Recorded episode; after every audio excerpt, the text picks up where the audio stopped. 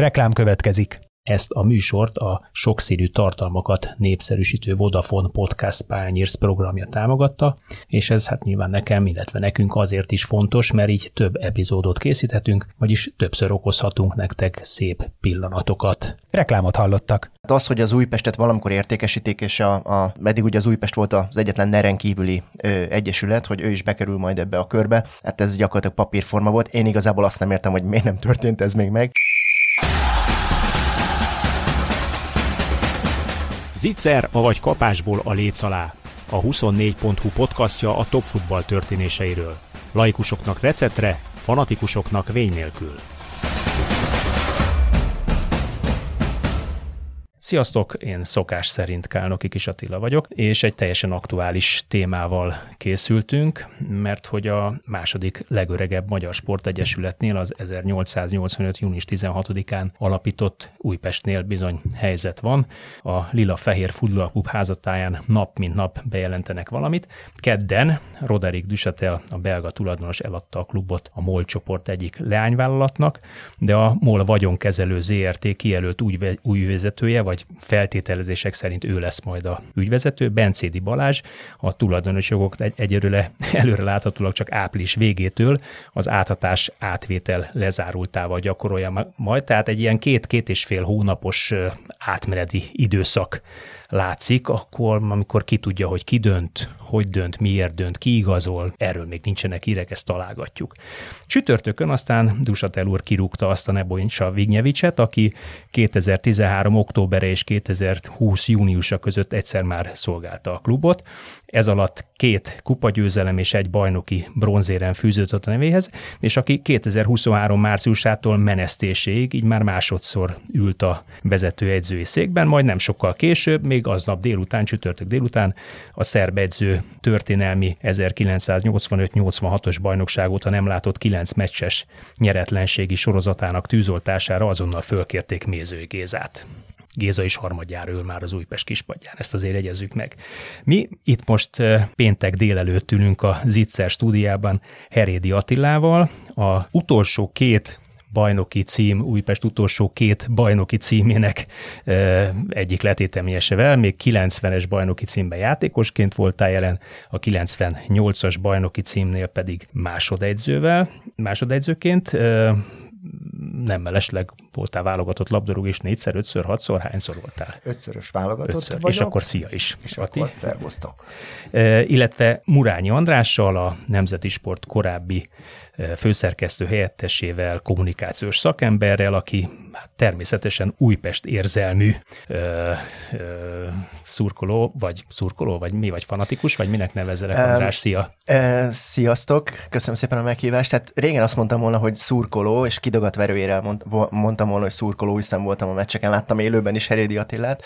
E, amióta nincs Dózsa, és amióta egy kicsit gyöngébb az együttes, inkább ilyen távoli szimpatizáns vagyok. Ja, és akkor azt is elárom, hogy bár ezt már sokszor mondtam ebben az ígyszer adásban, hogy, hogy én is ugye a Lila Fehér Klubnak voltam a sportolója, és egyébként is a, az Újpest a, a hát ha magyar klubot kell mondani, akkor az Újpestet mondanám szívem csücskeként. Nyilván ennek történelmi oka is vannak, klubvezetésben is dolgoztam, stb. De erről majd egy kicsikét Még később. a kerekedet, autókerekedet is kiszúrták, amikor elnök helyettes voltál. Arra emlékszem. De nem, az enyémet nem szúrták nem? ki. Szerintem a Bencéjét szúrták Bencé? ki, meg a Szűcs Lajosét szúrták ki, azt tudom. Egyszer, egyszer, egyszer, Lajos, nem, megjelent, nem egyszer Lajos megjelent egy, egyik reggel a Szabó Bence irodájában, és azt mondta, hogy kéne neki négy gumi. És Bence nézett kerekszemet, hogy de hát miért Lajos? Hát mert lelopták a kocsiról. Téglán, téglán állt a kocsia. De hát Lajos, hát ez a te problémád, mondta neki. Hát ő szeretne a klubtól kapni négy, négy gumit. Na szóval ilyen, ilyen történetek voltak még 90-es évek végén. Arra teszünk egyébként kísérletet, hogy kicsit elemezzük ezt a kialakult helyzetet, a klubnak a közel kicsit távolibb múltját is megvillantjuk majd a jelenét, és hát egy potenciális jövőt is képzeljünk el nem tudom, hogy, hogy optimista szenárió szerint, vagy, vagy, vagy racionális, realista szenárió szerint, ez, ez majd kiderül. De először is a kérdés, hogy mennyire lepett meg benneteket a klub értékesítése, vagy a relatív gyors értékesítése?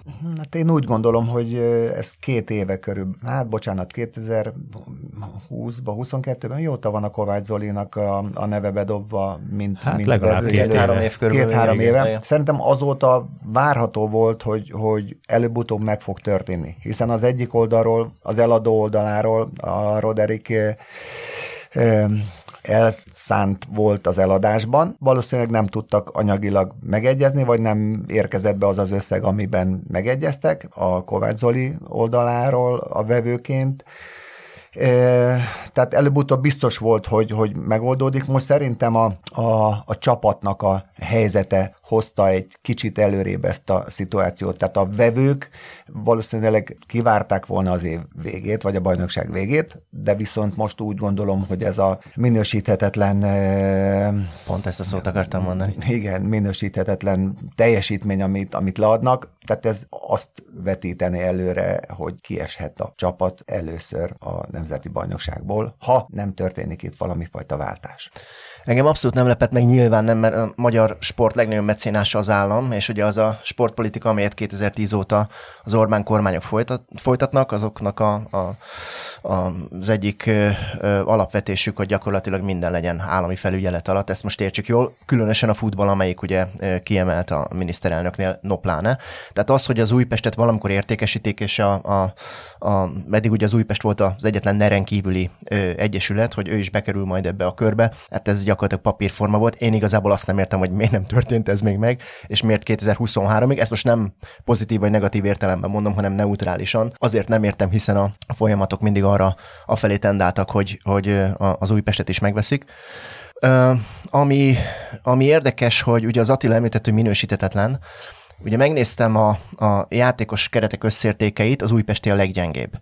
És hogyha hozzáképzeljük itt az elmúlt 3-4-5 évet, és akkor most nem szeretnék még jobban visszamenni, ugye voltak azért magyar kupa győzelmek, Vignyevicsel is például, sőt, azt hiszem mind a kettőt, a, igen, igen, igen. Három volt egyébként Három az éra alatt, igen, a, tehát, az hogy... egyiket a, a német egyzővel, az ő Ningel, így van. 21. Igen, akkor bocsánat. De voltak magyar kupa győzelmek is, tehát az Újpest azért igyekezett valami fajta módon ebben az állam által leuralt ö, térben azért kiemelkedni a saját ö, eszközei közül, de az ö, kézenfogható volt az elmúlt években is, hogy itt egyfajta ilyen export-import menedzsment van. Jöttek, mentek mindenféle légiósok, az emberek gyakorlatilag nem is tudták követni, hogy milyen, ki, hol, micsoda, miért, mi, mit keres ott. Aztán ugye nyilvánvalóvá vált, hogy a belga tulajdonosnak, amelyiknek, illetve az édesapja érdekeltségének is nagyon sok ö, ö, külföldi ö, futball csapatban volt hogy gyakorlatilag ez egy ilyen franchise rendszer, amelyikben adják, veszik a játékosokat, igazából tök mindegy milyen, és az üzleti értékesítés, a nap végén az üzleti értékesítés lesz majd a, a klub eredményességének a legfőbb forrása, illetve hát ne senki az Újpest, gondolom ez azért egy ilyen alapvetés volt, és azért is mondom, hogy ö, nem tudom, hogy mennyire nehéz, tizedik ugye az Újpest, és mögötte a mezőkövesd és a Kisvárda, és...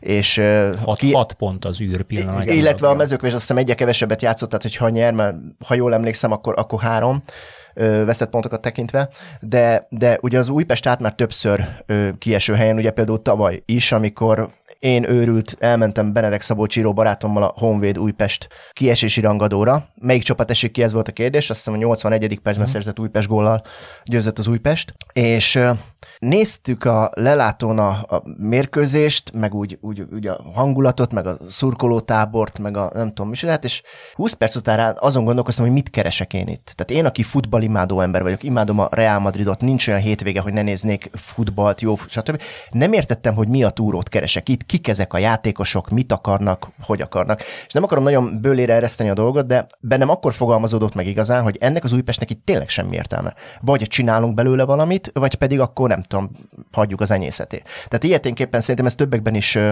ö, megképződött ez a gondolat, hogy valóban kéne valamit csinálni az Újpestből, és ugye azt mondtam, hogy a játékos keret értéke a legkisebb az NBA-ben, ami szégyen, főleg úgy, hogy mezőkövest, kisvárda, meg kecskemétnél is gyengébb, tehát ez valami egészen elképesztő, bár ott ugye jó szakmai munkát végeznek.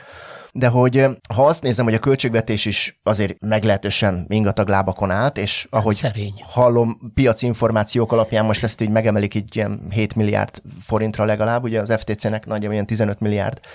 Hát, Ö, igen. igen, jó, plusz, mínusz, jó, oké. Okay. Sok. Igen, sok, tehát hogy, hogy valamit csinálni akarnak az Újpesttel, és nekem afelől nincs kétségem, hogy egy professzionális menedzsment veszi át ezt a klubot, már csak azért is, mert rengeteg pénzről van szó.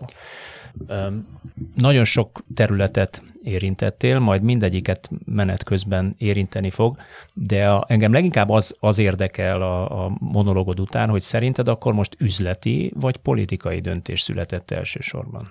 Um, elsősorban én azt mondanám, hogy politikai döntés született, hiszen be kellett emelni az Újpestet is abba a körbe, amelyik, amelyikben gyakorlatilag minden magyar csapat benne van.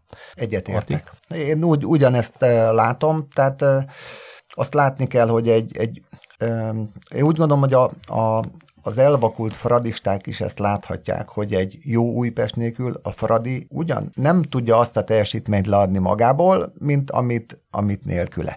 Tehát itt fel kell egy olyan csapatot turbozni, aki a Fradival hazai szinten is versenyképes, különben, különben nem, nemzetközi szinten el fog, el fog úszni. Tehát nem, nem működik, nem működik, és ez ha tetszik, ha nem tetszik, ez, ez szerintem ez így működik. És most nem menjünk vissza oda, hogy a 80-as években a, a négy ö, pesti csapat a, kettős rangadókat a Népstadionban 50-60 ezer néző előtt játszotta, és akkor volt a, a magyar válogatott, amelyik ö, utoljára kijutott a világbajnokságra, hogy a négy pesti csapatra épült, egy-két vidéki spillerrel megerősítve, de úgy gondolom, hogy, hogy valami fajta koncepciót kell az Újpestbe is most már beletenni, mert nincs. Tehát azt, ezt, ezt mindig is azt mondtam, amióta a a belga tulajdonos van, hogy így nem lehet működtetni egy klubot. Nem az Újpestet nem lehet működtetni, egy fotballklubot nem lehet működtetni, hogy van egy tulajdonos, van egy ügyvezető, aki a gazdasági ö, dolgokért felel, de viszont a szakmai felelőse nincs a klubnak, van egy edzője. Ez egy méltatlan felállási forma, én úgy gondolom egy klubnál, ez nem működhet. Ez, ezt,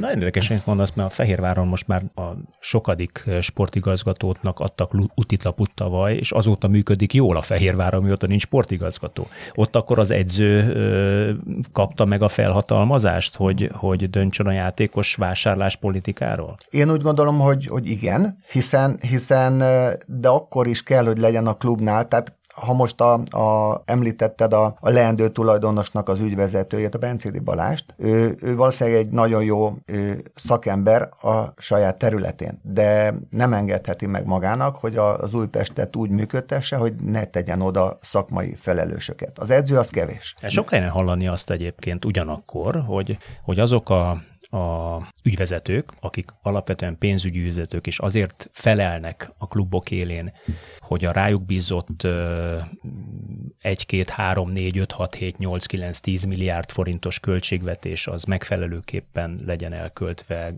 józanész szerint, azok egy idő után nagyon lelkesen szólnak bele egyébként a szakmai dolgokba, tehát körülbelül fél év kell elteljen, mire mindegyik futballszakembernek is érzi magát, és üzengetnek és leszólnak, hogy, hogy ki játszon, hogy játszon, meg ki üljön a kispadon, meg ki ne üljön a kispadon.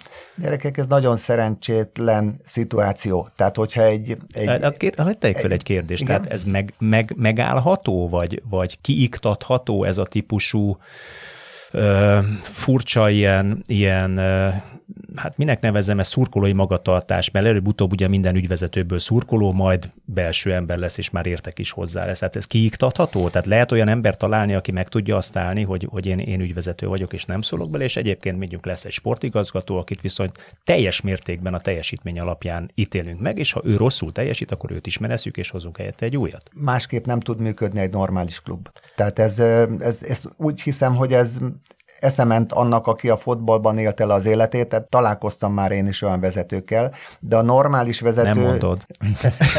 egy normális vezető, aki, aki tudja ezt kezelni, az nyilvánvalóan megvan a véleménye, és azt egy bizonyos fórumon azt el is mondhatja, egy kávé mellett. Egy kávé mellett, a sportigazgatóval, az edzővel beszélgetve, de ő nem adhat utasítás szakmai. Tehát az akkor... Magyar futballban? Hát adhat, csak nem, az úgy nem, nem működik. Szerintem az úgy nem működő klub.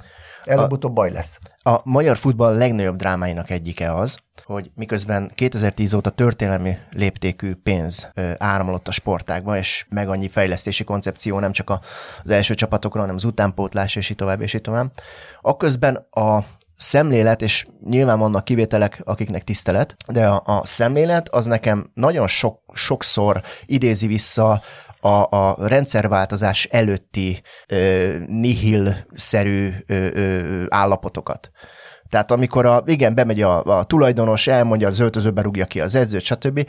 Normális... Akkor bement a TSZ elnök, a, a igen, pontosan, a pártigazgató. Igen, pontos, a TSZ elnök, igen, stb. És most is tetten érhető ez a magyar futballban, nem cégszerűen működik. Tehát az NB1-es kluboknak a többsége nem cégszerűen Van olyan, működik. amelyik cégszerűen működik? Ö, Nyilván a, az eredményessége alapján, és ezt most nehéz lesz kimondani, a Ferencváros az valamilyen módon cégszerűen működik, hiszen az eredmények is bizonyítják Vagy azt, legalábbis sokkal racionálisabban. Csoportkörökbe jutnak ö, európai ö, ligákban, tehát ez azt feltételezi, hogy ott azért rend van, miközben ott is van meg annyi hiányosság, ugye Csercseszov fél éveiről is lehetne beszélni, meg hogy Rebrovot miért nem sikerült ez, ez. Ez azért a sport sajátja, ezt valljuk meg, hogy nem minden átigazolás ül, Így. nem minden edző ül, tehát viszont akkor meg döntést kell hozni, és ott láthatóan meg is hozták a döntést. Döntés kell, hogy így van, és ezért mondom, hogy a Ferencvárosnál ez, ez tetten érhető. Tehát, sőt, azt is mondhatnám, hogy azt a, azt a történelmi léptékű pénzt, amely a Ferencváros nyilván nagyobb szeletet kapott a tortából, történelmi okok miatt is, hiszen a Ferencvárost kell, mint legnépszerűbb klub feltőkésíteni.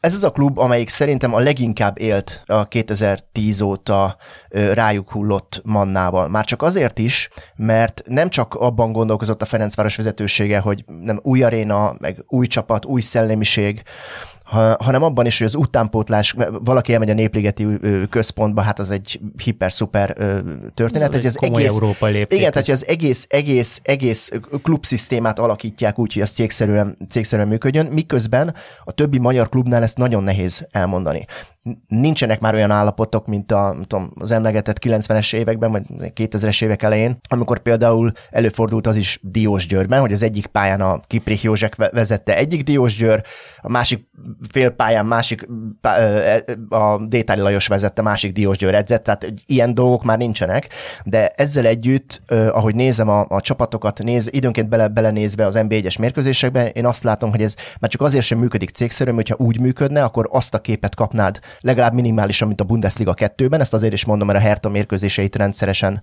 nézem, mert szerencsére adja egy televízió, és kíváncsi vagyok, hogy ott mi történik. Látom a Bundesliga 2-es csapatokat is, a kieső jelölteket is látom. Azokban is van valami fajta rendszer, a tempo, az egész kidolgozottság az, az, az példaértékű. És bocsánat, még egy dolgot hadd mondjak, aztán ö, mindjárt ö, vissza, visszaadom a szót neked, hogy a, a, ugye kérdezted, hogy politika vagy üzlet. Én mondtam, hogy ez egy politikai döntés volt, üzlet még nem lehet. Már csak azért sem, mert az Újpestben most pénzt kell tenni. Beleteszik ezt a pénzt, és hogyha nem esik ki az új, ha kiesik az Újpest, akkor tudomásom szerint kevesebb pénzzel indítanak majd. De nem esik ki az Újpest, beleteszik ezt a pénzt, akkor utána más cél ahhoz, hogy cégszerűen tudjon működni, pontosan a, a valamilyen módon a tulajdonos visszakapja azt a pénzt, amelyet befektetett, ahhoz fokozat, folyamatosan csoportkörbe kéne juttatni ezt az együttest. Tehát itt, hogyha üzleti megtérülésről beszélünk majd az Újpestnél, akkor nagyjából egy ilyen három kötőjel öt év, amikor már úgy elkezd, elkezdhet afelé tendelni a dolog, hogy ez üzletszerű legyen. Mondjuk egy konferencia, liga csoportkörbe Így viszonylag van. biztosan bejusson. Így van, és, és, és itt a másik legnagyobb hiányosság, hogy az üzlet alapját az adja, külföldön mindenképpen ez a 3x33 százalék. Hát, hogyha a jegyárbevételt megnézem, vagy a merchandising dolgokat megnézem, akkor itt a magyar futballban iszonyatos hiányosságok vannak. Nem Újpesten a legnagyobbak, de megvannak. Mhm. Hát csak zárójeles megjegyzés, ugye Fradit említetett példaként, ugye ott, ott hát mondjuk tavaly nem volt olyan fényes a, a Fradi, azt hiszem 7000 valahány százas átlagnéző száma volt, de ugye nevezzük közel tízezerhez, vagy volt olyan év, amikor át is lépte a tízezeres átlagnéző számot, egy milliárd forint fölött van a merchandising árbevétele a Ferencvárosnak, ami éves szinten, ami hát azért egy, egy az már egy, egy szemmel látható, szemmel látható összeg. Oké, okay, ez bruttó árbevétel, de akkor is ez az egy tisztességes gazdasági értelemben is értelmezhető összeg. Ati. Na, csak egy gyors gondolat még. Említettétek a Ferencvárost, amivel teljesen egyetértek. Van még két klub, amit ne felejtsünk el, eh, ahol működik a klub filozófia, és a, az ezzel egy vonalon, egy vágányon futó szakmai munka a Kecskemét és az MTK. Hiszen, igaz, hiszen mind, mind a kettő sokkal kevesebb pénzből működik, de tudják, hol a helyük, tudják, hogy mik az értékeik, és azt jól aknázzák ki. Most nézzétek meg a Kecskemét, egy nagyon komoly pénzügyi bevételt generált abból, hogy jól működő csapatából a fiatal eladható hát a játékosokat, játékosokat épített föl. Pontosan. És ez nagyon komoly, szerintem hányszor hallottátok azt is, hogy kétszer vagy háromszor kikapott a kecskemét, és úgy jó, hát mikor fogják kirúgni a szabot? Nem kell, mert ők tudják, hogy hol a helyük. Speciálni nem hallottam, hogy mikor fogják kirúgni a szabot. De volt, volt ilyen megközelítés egy-egy média megjelenésben, de nem is ez a lényeg. Az a lényeg, hogy a, az MTK is valóban lehet, hogy lesznek olyan időszakai, amikor nem működik az, amit ők kitaláltak, saját nevelésű játékosok, fiatalok, egy-egy külföldivel megspékelve, vagy megerősítve, de jelen pillanatban úgy gondolom, hogy az is egy működő klub filozófia, egy klub működés, amit ők csinálnak a Kecskeméttel együtt. És legalábbis az MTK az, amikor ugye tudomásul veszik, hogy kiesik, nem dől össze a világ, semmi. azonnal vissza is jutottak kétszer is ugye egymás után. Tehát ők azok, akik nem vegetálnak két-három évet az MB2-ben, mert bluff, pafra estek, és ott, ott ragadt. Ja, Attila két ö, példát mondott, vagy kivételt mondott. Én a Paksot még ide menném. Nem, nem csak azért, be, van hát, egy koncepciója. Már az egyharmad az az NB1-nek itt van. Ez igen, csak hogyha az egészet rossz. nézed, akkor ez egy, hogy mondjam, tehát most visszamennénk a 80-as évekbe, ezek a csapatok egy erős NB2-es együttesek lennének abban a korban, amikor ugye 86-os válogatottat, ugye a Honvéd nem tudom 9-10 játékos adott, egy-két újpesti dózsás, meg FTC-ssel kiegészülve, de hogy a Pakson, Pakson van egy koncepció, nem csak az, hogy magyar játékos, az egy dolog, hanem az, hogy csinálunk egy támadó futballt, aztán lesz, ami lesz, neki megyünk, és hát ugye Paks vezeti a baj, vagy még ott van az élen, vagy most nem tudom, még vezeti, még mindig vezeti, vezeti pont előnyel. A végén második vagy harmadik lesz, nyilván, mert a Ferencváros fogja megnyerni, legalábbis Bognár György szerint, de az legalább valami. Tehát ott, ott látok valamit. Na, ezért ezt könyveljük el sikernek szerintem, hogy, hogy ma már azért az NB1-nek a egy harmada ezek szerint gazdasági értelemben is racionálisan próbál működni.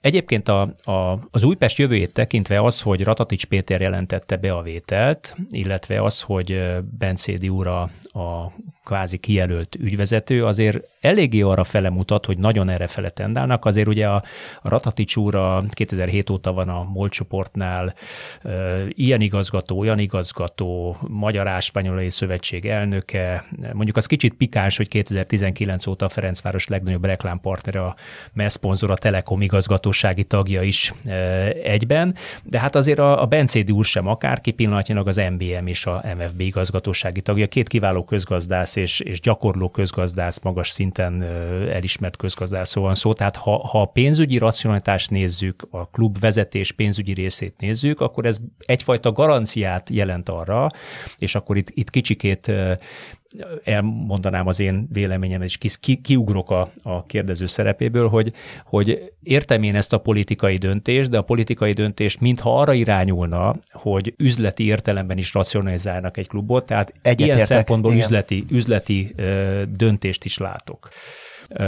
Mennyire, mennyire erősíti ezt a, az üzleti döntést az, hogy ugye a, a Düsatele úr, az, az már többször elmondta, és a legutóbbi már említett Kovács Zoli féle hanvába dőlt vételnél is 20 millió eurós piaci árat szabott meg. Nem hiszem, hogy ettől eltért volna, mert eddig se ért, ért el, most miért mondta volna az jó, akkor tízér is odaadom. Tehát nagyjából egy 7,8 milliárd forintos kiadásról beszélünk MOL oldalon. Említetted, hogy ez valamikor megtérülhet. Tényleg megtérülhet szerinted?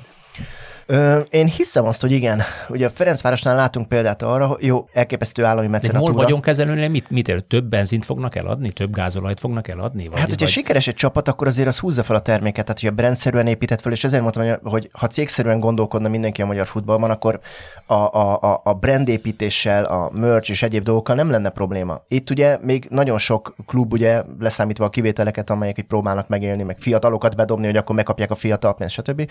Szóval a magyar futballban ez még nem nem általános tendencia, ez a Ferencvárosnak sikerült. De hát nyilván a MOL az egy abszolút cégszerűen működő vállalat, top vállalat, nem azért jön ide, hogy csak azért, hogy megfeleljen, mondjuk most mondok valamit Orbán Viktornak, ezért évente 7-8 milliárd forintot kidob az ablakon. Nem, hát ott nyilván rendbe kell tenni a cégműködést, játékosokat kell, koncepciót kell alkotni, játékosokat kell annak mentén szervezni, fel kell építeni egy klubot, nem azt kell megvalósítani, hogy nyaranta elmegy 10 ember, majd bejön 10 ember, majd megint elmegy 10 ember, mert koncepciót kell csinálni, és hogyha felépítik ezt legalább olyan formában, hogy ugye eléri a csoportköröket, akkor ebből lehet működés, miközben a MOL, amelyik nyilván ott lesz majd a, a mezem. Most lehet, hogy egyszer lesz egy MOL aréna is? Lehet, hogy, és lehet, hogy lesz, lesz egy MOL aréna, és igen, ez sokat hoz. Hát, hogyha Ferencvárosnak megnézzük a, a stadion névadóját, a, most nem tudom, hogy ki lehet mondani, ki lehet nyugodtan. A Grupa Marina, köszönöm szépen, a Grupa Marina, hát nyilván a Grupa Mának is az egy, az egy valami, tehát hogy az egy, az egy jó brand, hogyha jól szerepel az FTC, akkor nyilván, most nem azt mondom, hogy akkor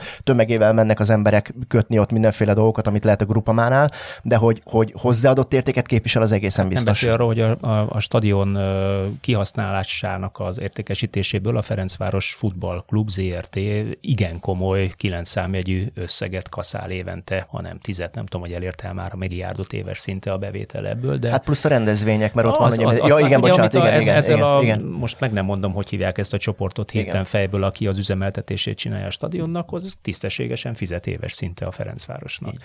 Ö, szerintetek megéri egyébként ez a, ez a maradjunk ennél a kerekítsünk 8 milliárd, tehát megéri a, a vagy, vagy miért ennyit? Inkább ez a kérdés. Miért, miért ennyi pénzt Újpesten? Igen, ezt boncolgatták már, tehát a stadion az tulajdonképpen állami az nincs benne van, tehát az nincs benne. Itt, itt kapja, kapja a vevő. Sőt, azzal, azzal neked, mert úgy tudom, hogy olyan szerződés van egyébként, hogy hosszú távú kezelői szerződése van az UTE klubnak, és ezt a kezelői szerződést adta át az UFC-nek kínos, keserves tárgyalások uh-huh. után az, U, az UTE, az UFC-nek, így kvázi költség van vele, hiszen ugye neked kell kezelni a klubot, föntartani, füvet nyírni, gyepet cserélni, stadion takarítani, tisztítani, festeni, stb. Hát itt, ami a vevő szempontjából szerintem az egyik legfontosabb, hogy a, a Ferencváros után az Újpestnek van a második legnagyobb szurkolótábora országos szinten. És azt ne felejtsük el, hogy egy ilyen klubban e, tulajdonosként szerepelni, az mindenkinek e, megtisztelő lehet, még akkor is, hogyha nagyon sok pénz van a zsebében. Jó, de a megtisztelő túl azért okay. egy, egy, egy üzleti, üzleti Igen. vállalkozásnál ott a sor végén mindig azt a jobb alsó kis számot, a totál, szubtotál szokták nézni, hogy az plusz vagy mínusz. Igen, Nagyon de... megtisztelve érzem, de hogyha hatalmas mínusz van, az gáz. Az gáz jelen pillanatban, hiszen azért... Gázipari cég, nem? Olaj és gázipari cég. Végül is igen. Hát azért... Abból is van bőven. Tehát ez lehet a céljuk, hogy visszajutassák oda ezt a klubot, ahol valamikor is működött. Tehát, hogy nem menjek nagyon messzire, a 80-as években, amikor még mi fotbaloztunk ebben a klubban, akkor az Újpest volt az egyik eladható klub világszinten. Tehát nem véletlen jártunk mi Dél-Amerikába, nem azért, mert jó meleg volt, hanem azért, mert oda Meghívtak. hívtak, uh-huh. és fizettek érte. Tehát ez, hogy te, mint volt elnök helyettes, ezt tudott, hogy az Újpest fotballcsapatának a bevételeiből tudták eltartani a, a tizenvalahány szakosztályt. Ez való igaz de egyébként. Ez, ez a Fradinál is, és a, az Újpestnél is régen az, vagy az Uténál is régen az volt a mondás, ha rendben van a futball, akkor rendben van a klub is. Pontosan. Ugye mindig ez egy ilyen általánosan elfogadott mondás volt. De én is úgy gondolom, tehát vesznek egy olyan klubot, aminek múltja van, és hatalmas szurkolótábora Nyilvánvalóan ezt nem tudjuk úgy leszűrni, igen, hogy, hogy hányan fognak tankolni többen, mert az Újpestnek a tulajdonosa MOL,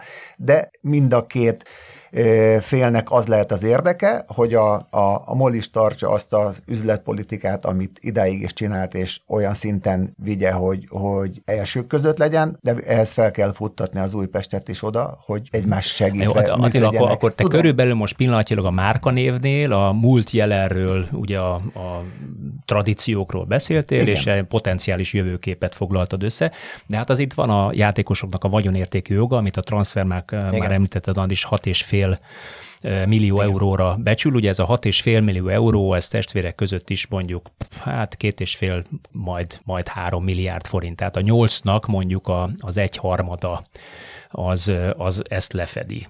Mi van még? Ugye hát vannak a, az ingóságok, fűnyíró, stb. ilyen-olyan, amolyan, az, az is mondjuk egy, egyfajta eszközpark, az is egyfajta vagyont képvisel, de van itt még valami egyébként, ami benne van ebben a, a nagy kalapban. Ugye ez a Tábor utcai sporttelep, ami három komplet nagypályát takar, egy háromnegyed és egy kézilabda méretű műfüves pályát, plusz a kiszolgáló helyiséget, öltözött konditerem, büfé, stb. Ez azért egy több hektáros terület belterületen, Újpest belterületén, Káposztás megyer és, és Újpest határán, azért ez sem egy kicsike ingatlan vagyon, ez is valószínűleg egy milliárd értékű ingatlan vagyon, ha és amennyiben Sőt. mondjuk azt mondjuk, hogy lakóparkot szeretnénk építeni Sőt. a helyére. Sőt. Sőt. Tehát ez, ez én, én azért próbálom ezt így megvilágítani. Ja, és bocsánat, a Düsetel kivette a lila, úgynevezett Lilaház néven elhíresült Igen. házat, amely Igen. 12 Igen. lakásos házot a külső Fóti út részén, ahol ugye a labdarúgók laktak Igen. eddig, az is egy gyönyörű szép ingatlan volt egyébként. Teszem hozzá 1,1 milliárdért árulta azt, csak hogy a nagyságrendeket nézzük. Decemberben jelent meg ez a hír, a, sportálón ők szúrták ki, hogy valamelyik ingatlan oldalon hirdette 1,1 milliárdért. Ez mondjuk körülbelül a, a hát nem akarok nagy számot mondani, de, de ötöde, hatoda területileg a, a, annak az ingatlannak, amiről beszélünk a Tábor utcában. Tehát én azt szeretném Plusz megvil... még a célnapája is, nem? Illetve hát az, az, az, az, az, az, egy, az, az összenyílt annak idején. Bocsánat, igen, akkor az, az kimaradt, tehát őket, igen. A, a, cél, az Ati jobban a célnapája tudja, az UTE. Tehát ja, az, az, igen, ugye két, bocsánat, két, két, két a belgái, így van, a belgái a, Ez a, a Tábor utcában volt. a volt Kinain, igen. igen. De mi volt ott egy mellette? Kinain bőr, bőr, bőrgyár, vagy milyen pálya volt, vagy nem tudom. A, az Izzó pálya lett, a, tehát volt az UT. Izzó meg a Cérna az UTE. Így van, ott van körülbelül 8 füves pálya, igen. meg nagyon komoly létesítmények, Két de, az, de az az UT, igen, igen, és egy kerítés, és a kerítés szom, igen. oldalán pedig ott van a, az UFC-nek a, Magyarul az csak egy kerítést kell elvágni, hogy a 8 pályából 11 pálya legyen, De két komplet csarnok, ami, ami egyébként hajaz arra, amit mondtál, hogy a Ferencvárosnak milyen utánpótlás központja van. Na, itt ki lehet alakítani egy ugyanilyen. Én ugyanúgy gondolom, hogy én, én vizionáltam, hogyha a tulajdonosváltás megtörténik, a legfontosabb az, hogy a két utánpótlás egyesületet összemossák. Ez, ez szintén a méltatlan szót használtam. Egy után, tehát nem működhet az, hogy az UTE játszik az UFC ellen utánpótlás szintjén, és az UT-nak nincsen felnőtt csapata, tehát ez... Nincs kimenete. Nincs kimenete, botrányos szerintem így a felépítettség, de ezzel, ha ezt a két utánpótlás egyesületet össze lehet mosni, miért ne lehetne, akkor azzal egy komoly versenyképes utánpótlás nevelő egyesület alakulhatna meg. Hát a, a földön nincs, hogy van egy, egy brand, nevezzük Újpest futballnak ezt a brandet, és két külön utánpótlás bázisa De erről egyébként ki tehet? Hát nem tudom, annak idején ugye... Mi a, mi a tudásotok, információtok a, ugye erről? A, a, a, tulajdonos úr összerúgta a port az újpesti tornaegylet vezetésével, és valamiért ez így, ez így eszkalálódott ez a probléma, amennyire én emlékszem itt a 2010-es évek elejéről. Ennél minősítetetlenebb vagy méltatlanabb talán csak a, a címeres dolog volt, ami ez a WC, deszkás történet. De ilyen a, én De például... annak is oka volt, annak tudjátok mi az oka? Az, hogy a mai napig nincs az UFC birtokában az UTE merchandising Igen. joga. Na hát, de Tehát ilyen... ezt, ezt a klub elvette, vagy elbitorolta, vagy nem adta oda az UFC-nek, miközben egyébként lényegben a klub segítségével jött létre az Újpest 1885 Kft., hiszen akkor vissza kellett volna rangsorolni ugye az Újpestet annak idején pénzügyi okok miatt a negyedosztályba. Pontosan. Igen. Tehát a nagyon furcsa történelmi előzményei vannak ennek, ezek a se veled, se nélküled, az UTE UFC, UTE UFC, és ez, ez végül tényleg az volt, hogy eszkalálódott olyan szintig, hogy teljesen elmérgesedett a helyzet. Igen, és... Ilyen szinten, hogy egy kerítés választja el a Ugye említettem, hogy nem tudom, éppen eszembe jutott közben, hogy Balaton FC volt az egyik Diós Győri klubunk, egyik hmm. térfélen a, a Kiprikék, másik térfélen a Détáriék edzettek, Diós Győr néven, vagy valami fajta Diós Győr néven, szóval, hogy ilyen a földön nincs, tehát a cégszerű működés, ezt a MOL, az új tulajdonosnak, ezt nagyon gyorsan rendbe kell raknia, hogy más nem mondjak, mi, mielőtt idejöttem, hát meg kellett... csak egy drótvágó kell hozzá. Egyébként drót, igen, drótvágó kell hozzá, más. és megnéztem egyébként ugye a két ö, ö, utánpótlás részlegnek milyen edzői vannak, kiváló edzői vannak mind a két oldalon, ami hát egyébként is egy erőforrás pazarlás, úgyhogy egy brandről beszélünk.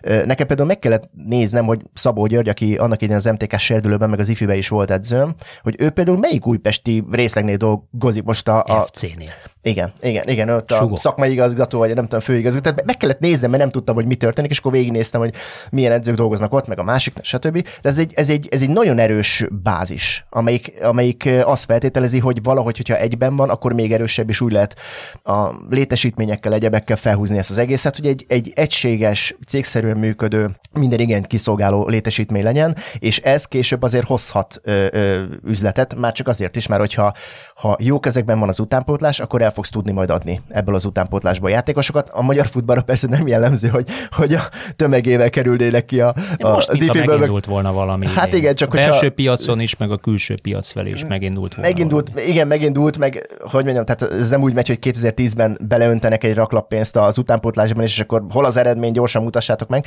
de azért mégiscsak lassan kéne annak látszódnia, hogy ami nem tudom, Szerbiában van, vagy Horvátországban van, Szlovákiában van, kinevelődnek játékosok, eladják őket, és topligában vannak. Tehát azért is mondom, hogy ez is egyfajta üzlet, hogyha MOL úgy gondolkodik, hogy hosszú távon gondolkodik, cégszerűen gondolkodik, és semmi kétségem sincs a felől, hogy így. Na de akkor, akkor, akkor így megvilágítva, hogy, hogy know-how, nevezzük know-how-nak, játékos állomány és ingó ingatlan vagyon, ez így adja a 8 milliárdot simán szerintetek? Tehát piaci alapon is adja? Hát e pillanatban még nem. E, e pillanatban De az ingatlan vagyonnal sem, ezzel a hatalmas tábor utcai pályával sem? Hát igen, hát hogyha a megtérülést nézzük, vagy, vagy azt, hogy, az egész, hogy ez ebből, az egészből ebben a know-how-ból mit lehet kihozni, know-how-ból, bocsánat, mit lehet kihozni, akkor, akkor szerintem egy-két-három éven belül ennek jelentkeznie kell. Uh-huh. De e pillanatban még nem tartott szerintem senki, mert azt se tudják, hogy milyen tulajdonosi viszonyok vannak e, e, ebben a szituációban. És még egy dolgot hadd mondjak, hogy az Attila említette, ugye, hogy mekkora szurkolótábora van az Újpestnek. Hát, ahogy én az újpesti futballfórumokat néztem,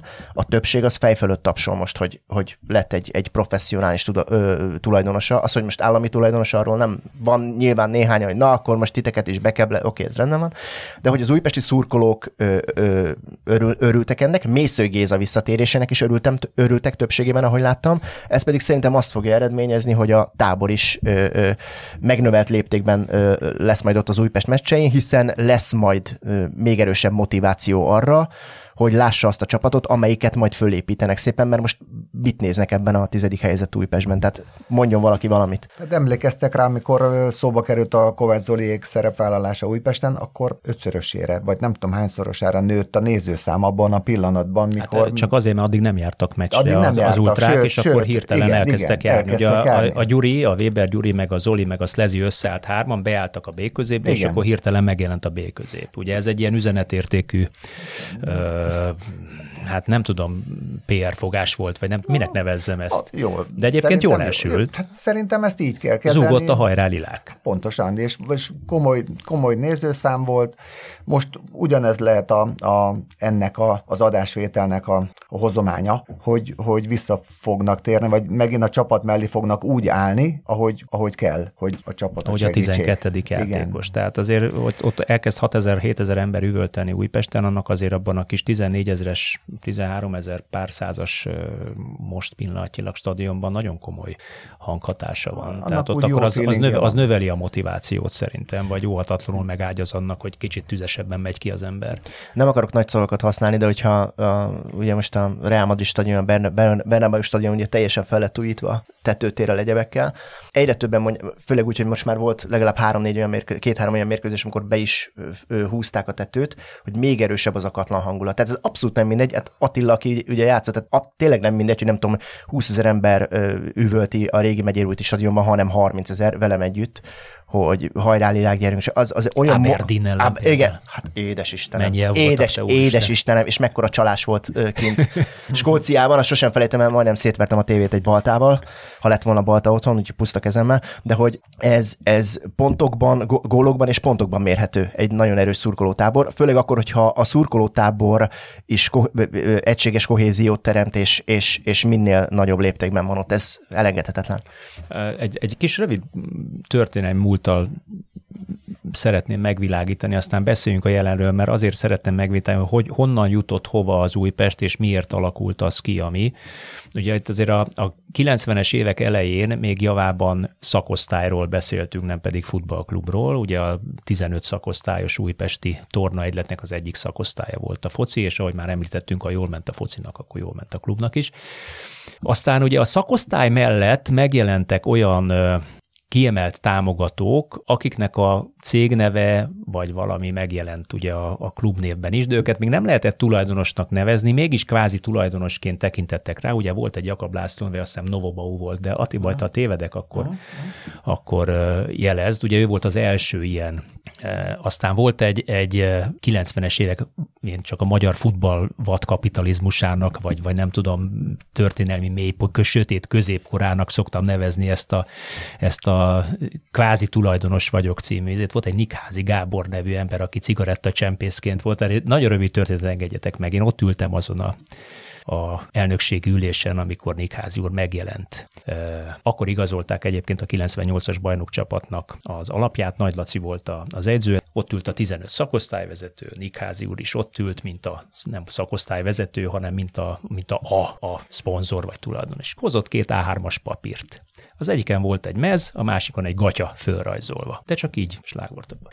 Nikházi úrra került a sor, futball szakosztály. Na, azt mondja, Citroen, mondott egy nagyon nagy számot, mondjuk 20 millió forint. És akkor elkezdte egy rajzolgat, rajzolt a szponzorral a mez meg a gatyát, és a végén azt mondta, 300 millió forint, ennyi pénzünk van. Én meg ott ültem, ránéztem a Bencére, a Szabó Bence volt az elnök akkor, te Bence mondom, egy fillér nincs a kasszában. 300 millió, és fej fölött tapsolt mindenki, hogy ennyi pénze van a szakosztály. Hát nulla pénze volt, Nikházi úr meg is dőlt.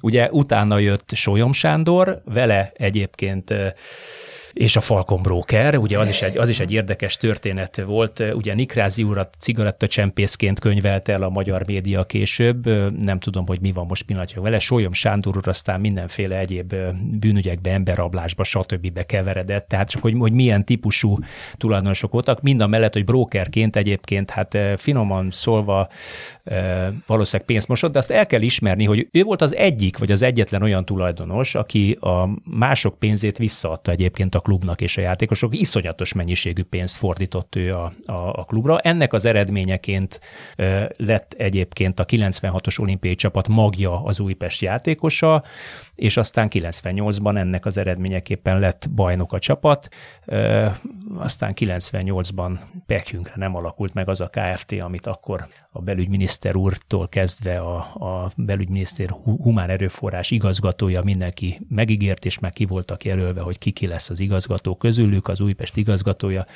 aztán nem lett semmi, hirtelen a pénz is elfogyott, és volt egy Cudar Sturm elleni bajnokok ligája selejtező és kiesés. Na, de utána jött két gyógyszerész, köteles ügyvédirodával, aztán Lukás Ferenc tulajdonos Gyulai Zsolt ügyvezetésével. Egyébként akkor már, ugye ez 2000-2002 magasságát írunk, akkor már a MOL és az OTP mint támogató megjelent. Csak úgy zárójelbe jegyzem meg, hogy a MOL-nak nem ez az első újpesti kalandja. Uzbek Mihály, aki magát úgy jellemzi, hogy az egyetlen magyar tulajdonos, aki nyereséggel szállt ki tulajdonosként a, a klubból, mert ő eladta, értékesítette, addig ez nem volt jellemző. Ő valós tulajdonos volt már, hiszen akkor már KFT volt, és értékesítették. Majd jött a Tolnai korszak, és a Dare csoport, akik aztán eladták, lényegében ők értékesítették a klubot 2011-ben a, a belga tulajdonosnak, és aztán, hogy a Dare csoportnak a, a jövőjét mennyire határozta meg azt, hogy a rossz nyelvek szerint, vagy belső információk szerint azt mondta Tolnai ura akkori politikusoknak 2011-ben, akik ugyanazok, mint ma, hogy hát tudjátok, de én nem annak adom el, akiknek ti szeretnétek, és aztán a Dare csoport két éven belül bedőlt, és napvizsgálatok, és adócsalás, és egyebek derültek ki róltuk. Hát na így, így értünk el 2011-hez, és a Düsatelérához. Ezért is nem tudták egyébként eddig kipöckölni, mert hát azért azt valljuk meg, a Roderick család, ez egy, ez egy mérhetetlenül tehetős család, ha jól tudom, a top 5 a leggazdagabban van Belgiumban, ami azért belga léptéket ismerve, az kicsit üti a magyar top 5-öt valószínűleg, tehát egy ilyen jó pár milliárd euró fölött tartják a kezüket. De nézzük meg akkor ezt a 2011 óta tartó 13 évet. Tényleg ennyire rossz tulajdonos volt Roderick Duchatel, mint amennyire megítélik, vagy ahogy a szurkolók bemutatják, ahogy minden második meccsen Duchatel takar, hogy van már nem tudom az elmúlt 5-6-7 évben, mert azért először ő nem így indult, nem csak külföldi játékosokkal indult, magyar játékosokat is vásárolt, nem keveset, például Mindeker Joci is ugye fiatalként ide került, tehát jó, jó, jó elgondolással indult, csak aztán szerintem ő, ő érzékelve a magyar futballgazdaság átalakulását, ő racionalizálta az üzleti modelljét, és nem akart beletenni többet annál, mint amit az állam ilyen-olyan források keresztül az MLS-től ad neki, illetve amit ő játékos adásvételből egyébként be tudott hozni. Nekem nincs kétségem a felől, hogy a tulajdonos az jót akart, és hogy az elején azokat a pénzügyi investíciókat megtette, amelyeket ilyenkor szükséges. De azért azért elgondolkodtató, hogy akármi is volt a koncepciója a Düsatelé családnak. Ha jók az olvasmány élményeim, akkor, akkor gyakorlatilag az összes olyan klubtól, európai klubtól, amelyekben érdekeltségük volt, hát bottal kergették el őket. Már évekkel ezelőtt megszabadultak, hogy az Újpest az utolsó. Így, és nyilván abban gondolkodtak, úgy beszélgetés elén említettem, hogy lesz egy ilyen franchise rendszer, és akkor abban áramoltatják a játékosokat. Azt hiszem, miatt egyszer volt egy egyéves átigazolásból megejtett kizárása is. Két, két éves talán. Két éves, két éves igen. igen. Az Andrade nevű fiatalembert csempészték ki Dél-Amerikából, és tették át egyből Belgiumba az Újpesten igen. keresztül, hmm. és emiatt kaptak egy büntetést. É, és hogyha bele kéne gondolnom abba, hogy, hogy miként igyekeztek építeni az Újpestet, akkor azt látom, hogy az elején még, mint hogyha lett volna valami fajta koncepció, volt is magyar, nem csupán magyar szinten jó igazolás az Újpestnek, például Kroázé, remélem jól mondom a nevét, azt ja. szerintem egy, egy egészen kiváló futbolista. De már, már az utóbbi éveknek igen. de volt annak ide Harris volt, aki szintén egy jó futbalista szintén, volt. Szintén, vagy a Szujic, ezt akartam mondani, a Jól indult, és igen. Aztán ő is kicsit lebukott. Igen, de, szóval, hogy voltak azért itt olyan Loic játékosok. Négó. Négó. Négó hogy mit adott, mit adott Düsatel a, a magyar így. Tehát, futballnak. Hogy voltak azért, de hogyha az egész érát nézem, akkor azt látom, hogy ilyen, ugye említettem a beszélgetésen, ilyen export-import módon így jött, ment, ment mindenféle légiós, és amikor ugye tavaly tavasszal a, a említett Benedek Szabó Csíró barátommal néztük a, a Honvéd Újpestet, akkor arra gondoltam, hogy, hogy, hogy akármi is volt a koncepció, hogy, hogy semmi nem valósult meg belőle a nap végére, egy-két magyar, az egészen biztos. Tehát, hogy nem láttam egy olyan légióst, akinél a U19-ből felhozott játékos rosszabb teljesítmény nyújtott volna, mert elképzelhetetlennek tartom. Tehát olyan... nem, nem érzitek úgy, hogy az elmúlt 5-6 év csúszott el így, és előtte, az, előtte azért volt Enis Bárdi például, aki mai napig spanyol első osztályban játszik, tehát azért ő, ő, ő igazolt ide kiváló játékosokat. Itt volt az a tra, di, dia, Diara, vagy hogy hívták azt a csatárgyereket? Vagy di, nem Traoré-ra gondolsz? Nem, nem, nem, nem, nem. Aki 10 gólt rugott, 11 gólt rugott 10 meccsen, és fél év után el is adta Kínába. Voltak, de tehát mondom, tehát én is a Kroázé, tehát én is tudok mondani játékosokat, de hogyha az egészet kivetíted, akkor azt látod, hogy egy valami, egy valami viszonyatosan ilyen bálákban érkeztek volna játékosok, játékosok aztán bálákban küldték volna. Tehát nyilván ugye ez az export-import ez arra irányult, hogy ha van is egy jó játékos, bár mondjuk a Bárdit szerintem Kovács Zoli találta, amennyire jók az információim, aztán majd Lehet. innen adták el. Hmm. Tehát, hogy, hogy megtalálták olcsón, és akkor nyilván eladták, ez rendben van, ez is lehet egy filozófia, hogy találok játékost, feltőkésítem egy viszonylag korrekt csapatban, majd eladom, ez is lehet egy koncepció, csak ugye a nap végén az van, hogy mi a helyzet a klubbal. A Ferencváros, amelyik szintén adott el az utóbbi években, sőt, igen jó pénzekért légióst, ott is tetten érhető az, hogy, hogy igazol, jó szemmel igazol, kvázi feltőkésíti, majd eladja, de ott mégiscsak van egy alapszintű működése a csapatnak, amelyik nem engedi meg azt, hogy egy játékos eladása, vagy két-három játékos eladása alapvetően roncsa a teljesítményt. Ezért is vannak folyamatosan csoportkörbe. Itt Duseteléknél nem ez volt. Itt az volt, hogy izé, hú, akkor gyorsan adjuk el, ameddig meg tudunk szabadulni, lesz belőle bevétel, tök jó, és akkor viszontlátásra. Most a játékos politikát érintettük. Egyébként a, a, ugyanerről erről pontos kimutatás nem létezik. Még a transfermárkot kutatva sem tudtam, mert a játékos értékesítés fizetésnél, egy-kettőnél, akik egyébként topligában kötöttek ki, zárójelbe jegyzem meg, a Fradi elmúlt két évét leszámítva topligába az Újpest adott el torony magasan a legtöbb játékost. Mondjuk hármat is. Obina, francia első osztály például. Na, tehát mit is akartam mondani? Ezzel kapcsolatban? Igen.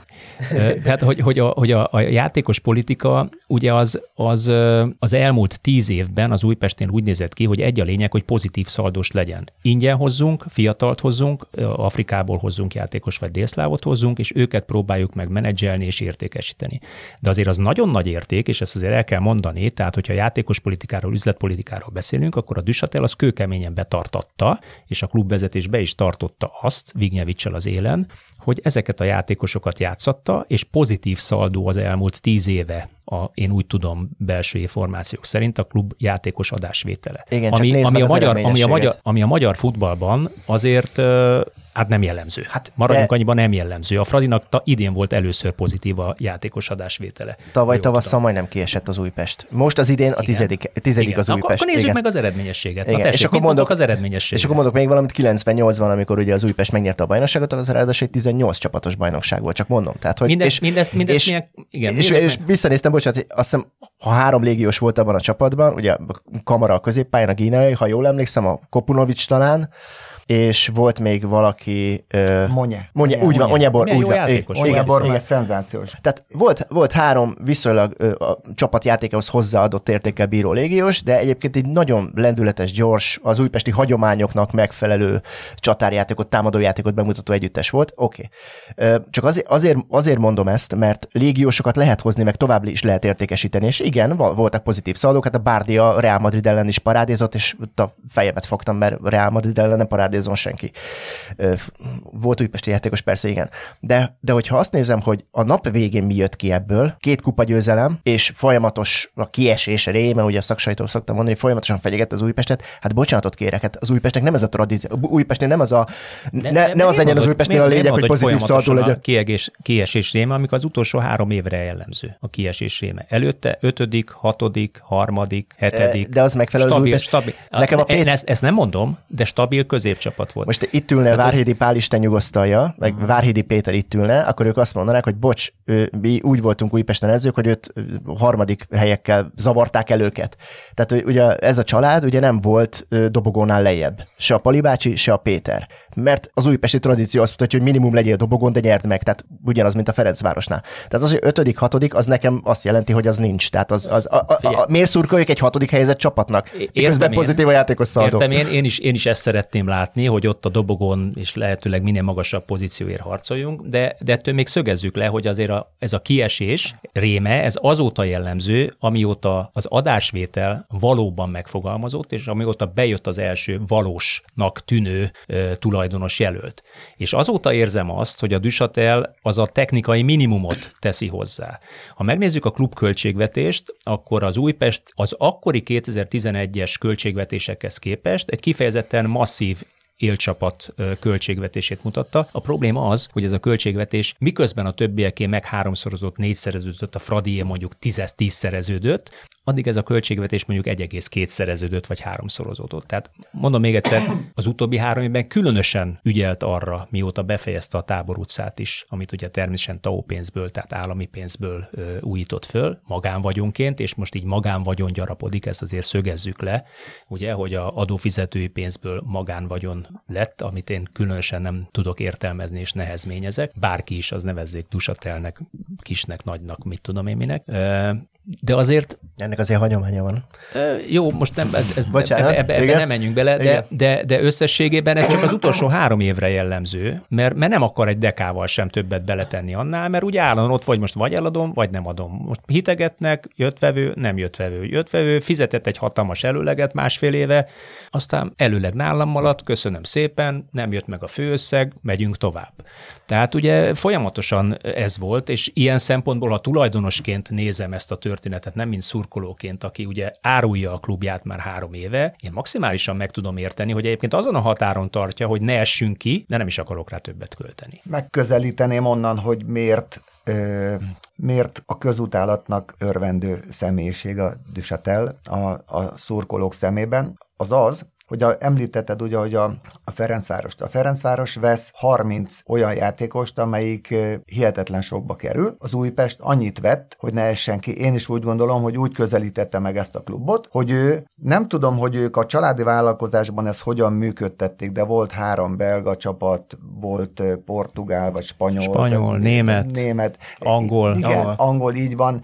Tehát én úgy gondolom, hogy ide a legalja jött. Már elnézést mindenkitől. Export-import, így van. Így van, tehát ide, ide hozta azokat, akiket meg akart nézni, hogy ezek a fiúk, ezek, ezek fotbalisták-e, vagy pedig tehát tovább tudom adni őket, vagy sem. Tehát nem az Újpestnek az eredményessége volt az ő legfontosabb szempontja, hanem az, hogy üzletileg a családi vállalkozás az jól működjön. Tehát ezt ide nem azért hozta a jó játékost, hogy itt úgy teljesítsen, hogy a klub De ezért első legyen. korholható egy üzletember egyébként? Szerintem igen. Németországban korholják mondjuk a Mainznak a tulajdonosság. Ö, Tulaj, bocsánat, bocsánat, de rossz példa, struktúra. rossz példa, mert más a struktúra, igen. igen. De mondjuk akkor Spanyolországban a, mondj egy kis csapatot Spanyolországban. Las Palmas. Las Palmasnak a tulajdonosát ostorozzák azért, mert Anna- sose nyer bajnokságot. Őt valószínűleg viszont, nem. Viszont belső kereskedelemben mindig elad mondjuk a komolyabb spanyol csapatoknak, meg külföldre is elad X játékos, és tökéletesen működtetik a klubot, szórakoztatják a közönséget. Én egy dolgot mondtam, amikor tőlem megkérdezték többször, hogy a belga ö,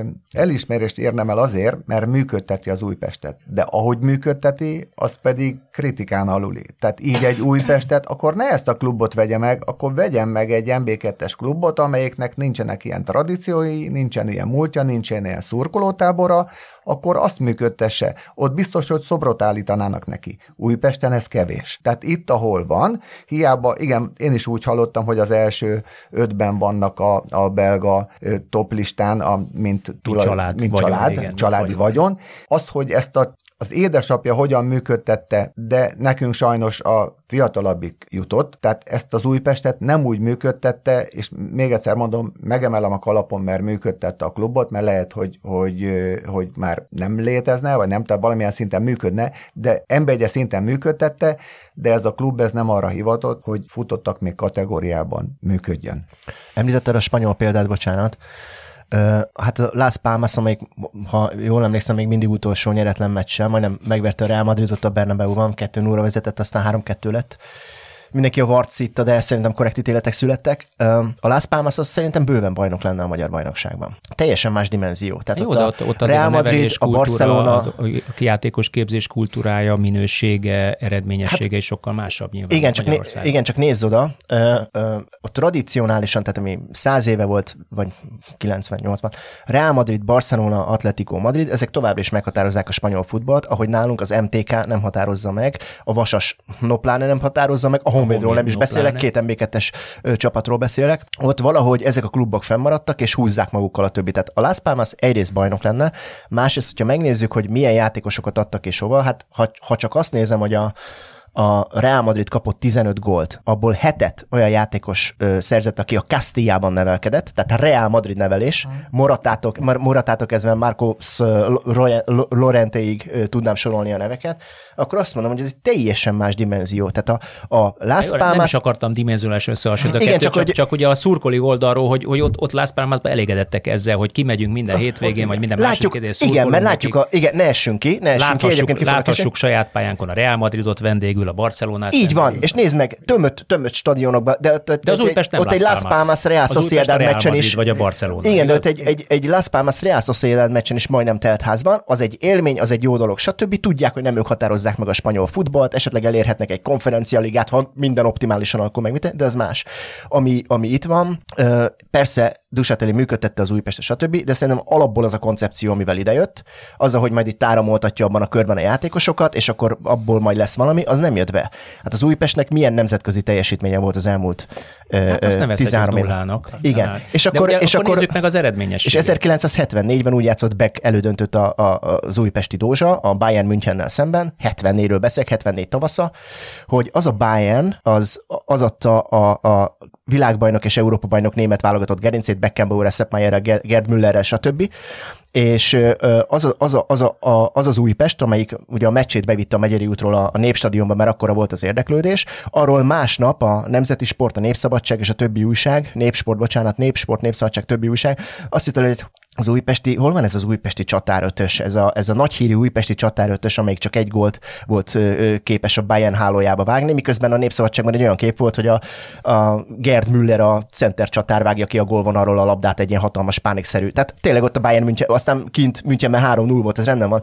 Na de, hogyha az egészet összerakjuk, akkor egy Újpestnél nem lehet más a cél, mint az, hogy a magyar bajnokságban olyan helyzést érjen el, hogy nemzetközi porondon legyen, és nemzetközi porondon is valamit letegyen az asztalra. Tehát, hogyha az alap koncepció nem volt jó, és szerintem nem volt jó, vagy legalábbis azt gondolták, hogy ebből az áramoltatásból majd kijön, biztos üzletileg ők jól járnak, és majd talán esetleg a csapat is, abból hiányzott a sportkoncepció. Ezt most nagyon komolyan mondom. A játékos koncepció, üzleti koncepció az megvolt, és értem, amit mondasz, hogy az elmúlt három évben a Düsateli úgy volt benne, hogy ezért nem teszek be, minek tegyek be, csak égetem a pénzt, nem akarom égetni a pénzt. Na de könyörgöm, ez egy Újpest. Miért nem mondta azt, hogy oké, okay, vállalom június 30-áig, most már nem tudom, január 1 vállalom június 30-áig, utána mint tulajdonos távozom Újpestről, parancsoljanak. Itt az ár, parancsoljanak. Hát egy futballőrült ö, ö, kormányzattal, futballőrült miniszterelnökkel fél év alatt nem kell el az Újpest úgy, hogy nagyjából a pénzénél lenne elé. Nem hiszem, nem hiszem. Tehát innentől kezdve ez az egész, ez egy ilyen, ez egy ilyen adok-veszek szomorú játék.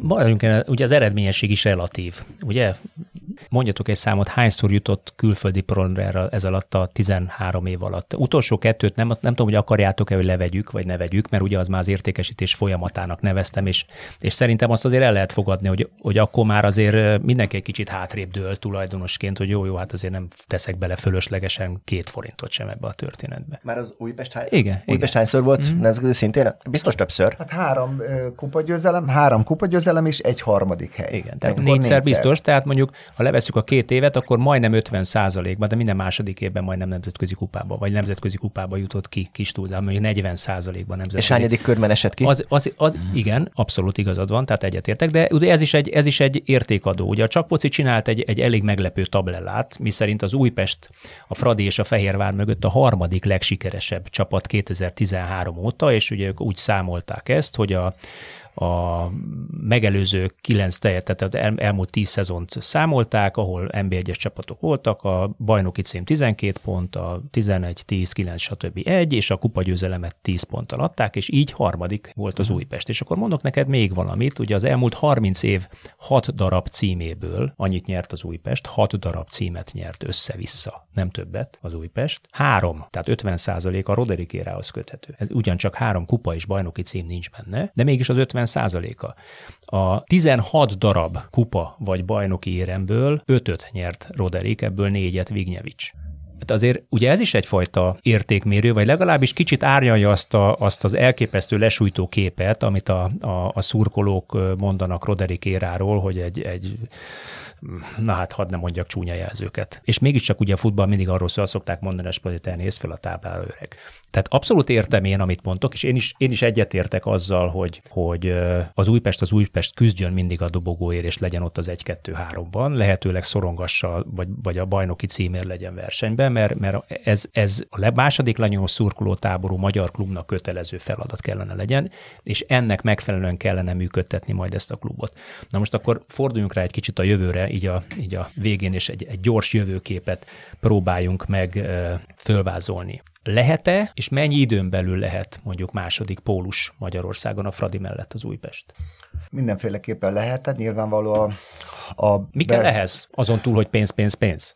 A pénz Mert azt láttuk, láttuk, ugye mondjuk csak, hogy két közelmúltbeli példát mondjak, Honvéd és Vasas, pénz, pénz, pénz, mind a kettő kiesett, mint szaravonatból a másodosztályba. Hát a... Elégettek sok milliárd forintot, ott, ott figyel mind a két csapat. A, a legfontosabb az a szakmai koncepció, hogy mit szeretnének és hogy szeretnének oda eljutni. Most nem az edző személyéről beszélünk, mert az edző személye is fontos, hogy hogyan tudja kezelni azt a 20 idiótát vagy 25-öt, akivel együtt dolgozik nap, mint nap. Az szerintem egy nagyon szép feladat, tehát edzőként ez volt a leg, legjobb, amit átélhettem, hogy ott, ott 20-25 egyéniség húz egyfelé. Ez a legjobb dolog a világon edzőként, amikor ezt megéled.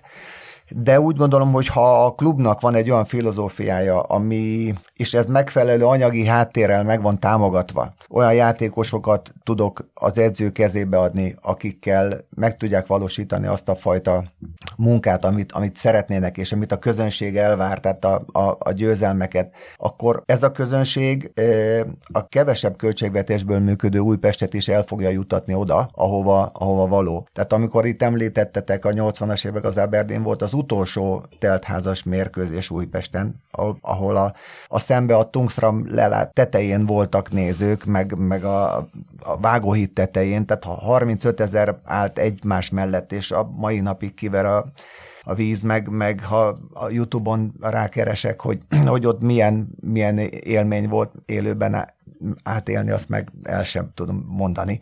Tehát a lényeg az, hogy egy, egy, ha a pénz megvan, akkor onnantól kezdve a tulajdonosnak, az ügyvezetőnek az a dolga, hogy egy olyan szakmai ö, stábot tegyen a csapat mellé, amelyik, amelyik segíti ebben. Én ugye azt szoktam mondani, hogy, hogy nem olyan bonyolult ez, és ez a magyar futballban is látszik. Tehát Attila is említette, Kecskemét, van koncepció? Van. Paks, van koncepció? Van. Most az MTK-t kivenném, azt én máshogy látom, de igen. Tehát, hogy ha van egy koncept, mit szeretnél? Mit akarsz? Oda ment a Bogdán Gyuri, és a világ le- ilyen taktikai utasításokat utoljára, nem tudom, Puskás Öcsi bácsitól hallottam, vagy legalábbis a legendáját az öltöző. Menjetek ki, aztán egy, egy maradjon hátul a többi, mert nyilván ennél azért egy fokkal összetettebb a dolog, de hogy ha tudod, hogy mit akarsz, akkor utána el kell döntened, hogy kikkel akarod, most a csapatról beszélek, és nyilván szakmai stábról beszélek, és onnantól kezdve szerintem a határa csillagos ég, ha még pénz is van mögötte. Tehát a legfontosabb az, hogy mit szeretnének Újpesten. Egy klasszikus támadó futballt játszó együttest, amelyik mint a 70-es években megy, és, és ha a tizedik percben még 0-0 az állás, az eredményező, akkor szurkolók elkezdenek cecegni, hát, hát, hát 10 percesnek csak 0-0. Mit szeretnének? És hogyha megvan ez, varják hozzá a játékosokat, pénz lesz, állítsák fel a, a standardeket, hogy első, második, harmadik évben hol szeretnének eljutni, és szépen valósítsák meg. Amit említettetek például a Honvéd meg a Vasas, ott szerintem a szakmai koncepció lehet, hogy jó volt, de totálisan téves. Tehát akkor Vasasnak volt egy olyan átigazolási időszaka, amikor nem tudom én öt középcsatárt hoztak, vagy nem tudom hármat, vagy nem tudom micsoda, mert hogy az jó lesz, majd feltoljuk előre, és nem láttam a Vasasnál azt, hogy közben meg volt a pénz, hogy, hogy normális szakmai koncepció mentén építsék fel az együttest úgy, hogy abból legyen valami. Hát a Honvéd az meg egy, az meg egy egy teljesen X. Ott, ott még nem is láttam igazából, hogy mit akarnak, miközben ott is volt pénz, nem véletlenül, hogy mind a kettőből MB2 lett. Tehát mondom, vegyenek példát a Kecskemétről meg a Paksról. Döntsék el, hogy mit akarnak, utána nézzék meg, hogy kikkel, és szépen építsék fel ezt a dolgot. Mi a fontosabb? Három területen mondok. Sportigazgató, edzőszemélye, játékos állomány. Melyik az első, és melyik a legmeghatározóbb abban, hogy ezt a következő két, három, négy évet úgy tudja építeni, vagy úgy tudjon építkezni az Újpest FC mindenkori vezetése, hogy mondjuk, ahogy mondtad, Andris, két, három, négy év múlva ö, odaérjen, hogy stabil nemzetközi kupaszereplő legyen. Ö, bocsánat, hogyha ez, erre válaszolhatok elsőként, ö, meglepő dolgot fogok mondani, nekem a sportigazgató az fontosabb hiszen a sportigazgatónak kéne felügyelni a scout hálózatot, meg egyébként a szakmai koncepciót megteremteni. A Real Madridnál ugye ez elég erősen jelen van, van egy Huni Szafalat, vagy Szafalat, most nem tudom, hogy jól mondom a nevét, aki monitorozza ezeket a játékosokat. Vinicius, Rodrigo, Camavinga, sorolhatnám ö, a klasszisokat, 17-18-19 évesen vették, most az Endrik, aki 18 éves lesz, majd igen, 18, hogy nyáron érkezik majd, és meg kétszeres bajnok Brazíliában. Tehát, hogy, hogy ott, ott a, a, a, a, a monitorozással, a, tehetségép, a tehetségek monitorozásával, illetve hogy hogyan illenek be a Real Madridba, már jóval e, évekkel előrébb, előrébb járnak, miközben Modric 38-39 évesen megy ki, meg Kroos 34 évesen megy ki, miközben mind a kettő zseniálisan futballozik, de már tudják, hogy mit akarnak csinálni, és tök mindegy, hogy most Carlo Ancelotti egyébként nem, mert kiváló edző. Tök mindegy, hogy Carlo Ancelotti az edző, mert lehet, hogy két év múlva, addig jár a szerződése, nem ő lesz, hanem nem tudom, José Mourinho újra, vagy a, a Raúlt felhozzák a Castilla a tartalékcsapat edzője, ugye a Raúl a Real Madridban, vagy őt hozzák föl, tök mindegy, hogy ki lesz a Real Madrid első csapatának az edzője, a koncepciónak kell megvalósulnia. Fiatal játékosokat igazolunk mindenhonnan, egy kicsit érleljük a Kastillába, aztán felvisszük, és akkor utána tökéletesen felépítjük. Tehát szerintem a sport ö, igazgató, ha sportkoncepcióról beszélünk, megfigyelő rendszerről, és így tovább, szerintem sokkal fontosabb, mint az edző személye. Nyilván az edző személye sem ö, mindegy, mert rossz edzővel nem tudsz semmit csinálni, de az, hogy távlatot adjál, víziót adjál, és tud, hogy hogy a, a Real Madridnál maradva két év múlva is ugyanazt fogja játszani a Real Madrid, mint, mint, já, mint játsza azt most, vagy játsza majd tíz év múlva, hiszen egy, egy filozófia van mögé építve, a megfelelő játékosokat behozva a rendszerbe. Ati? Teljesen egyetértek veled, András. Én úgy gondolom, hogy a, a sportigazgató, de nem lehet elvonatkoztatni a két e, az edző és a sportigazgató munkáját, ő nekik együtt kell dolgozni. Különben nem működik. Akkor, akkor van a balhé, hogyha egyik mutogat a másikra, nem. Itt igen, amit mondasz, van egy szakmai koncepció, ahhoz, ahhoz az edzőt is meg kell találni, tehát az, ez a legfontosabb a, a sportigazgató sportigazgató munkájában, hogy olyan edzőt válaszol a csapatnak, amelyik odavaló. És az az edző azt tudja jól, hogy hova kerül, és hogyan kell dolgoznia. Itt nem azt mondom, hogy meg kell hasonulnia, és más kell csinálni, mint amit tud, hanem akkor, ha nem oda való, akkor nem kell oda vinni. Tehát Kovács Zoltán nekem egyszer azt mondta egy ilyen háttérbeszélgetésen, hogy a, a magyar futballban az edző, megfelelő edző kiválasztása és megtalálása a legnehezebb, de legfontosabb feladat, az az alfa és omegája az egésznek. Ő ezt sportigazgatóként mondta, aktív regnáló sportigazgatóként. Ugye is hozta példaként, hogy lásd, megtaláltuk Nikolicsot, nagyon jól illett a csapathoz, nagyon jó illett a, a játékos politikát, segítette a játékos politikát, kialakult karakter lett a játéknak, Chelsea, Európa Liga, csoportkör, stb. Nem volt Nikolics, nem találtak olyan megfelelő utódot, aki ezt tovább vitte volna, megindult a lejtőn a Fehérvár. Igen. Mészői de... Géza, kérdés az Mészői Géza ilyen típusú ember, vagy csak átmeneti megoldás? Én benne nem csak azért, mert kétszer nyert ezüstérmet az Újpesttel, mondjuk utolsó fordulóban elbukva az aranyérmet, de mégiscsak azért sikerek köthetők hozzá, meg ők, őt Újpestinek tartják, miközben angyalföldi. Tehát, hogy igen, nincs és... Olyan messze. Tessék? Nincs olyan nincs messze. messze, de megállom, igen, igen.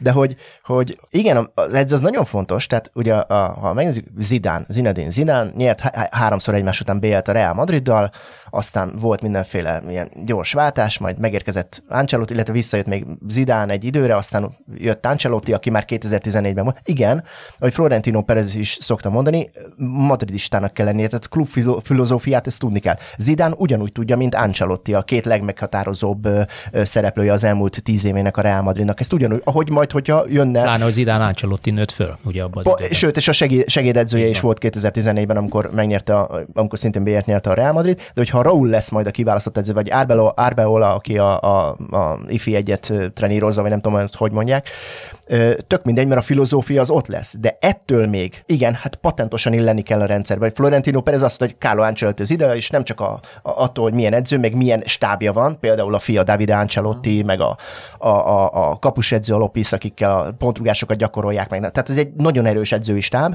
Tehát nem csak az a lényeg, hogy, hogy madridista legyen, és vagy az a adott klubnak megfelelő filozófiájú edző legyen ott, na de három év múlva nem biztos, hogy ott lesz az az edző. Akkor is a Real Madridnak ugyanúgy mennie kell. Ugyanúgy meg kell találni a fiatal Kamavingát, akit 18 évesen igazoltak le, most már minden, minden létező címet megnyert. Ugyanúgy meg kell találni a Rodrigot, ugyanúgy meg kell találni a Vinicius, ugyanúgy be kell építeni majd a csapatba. Tök mindegy, hogy Ancelotti, Zidane, vagy Raúl, vagy Arbelo, akárki lesz az edző. Ezért mondom, hogy persze nem mindegy, mert hogyha odaraknánk a, nem tudom, a Csávit a Real Madridban, az valószínűleg hülyeség lenne, mert nem más filozófiát nőtt föl, meg máshogy értelmezi az egészet, meg hát nyilván nem is alapvetően nem is lehet őt odahozni, de ettől függetlenül, ha koncepció víziód nincs, akkor gyakorlatilag teljesen mindegy, hogy milyen filozófiájú edző van a csapatban, mert akkor, akkor, akkor, akkor, akkor nap végén nem jön ki a matek.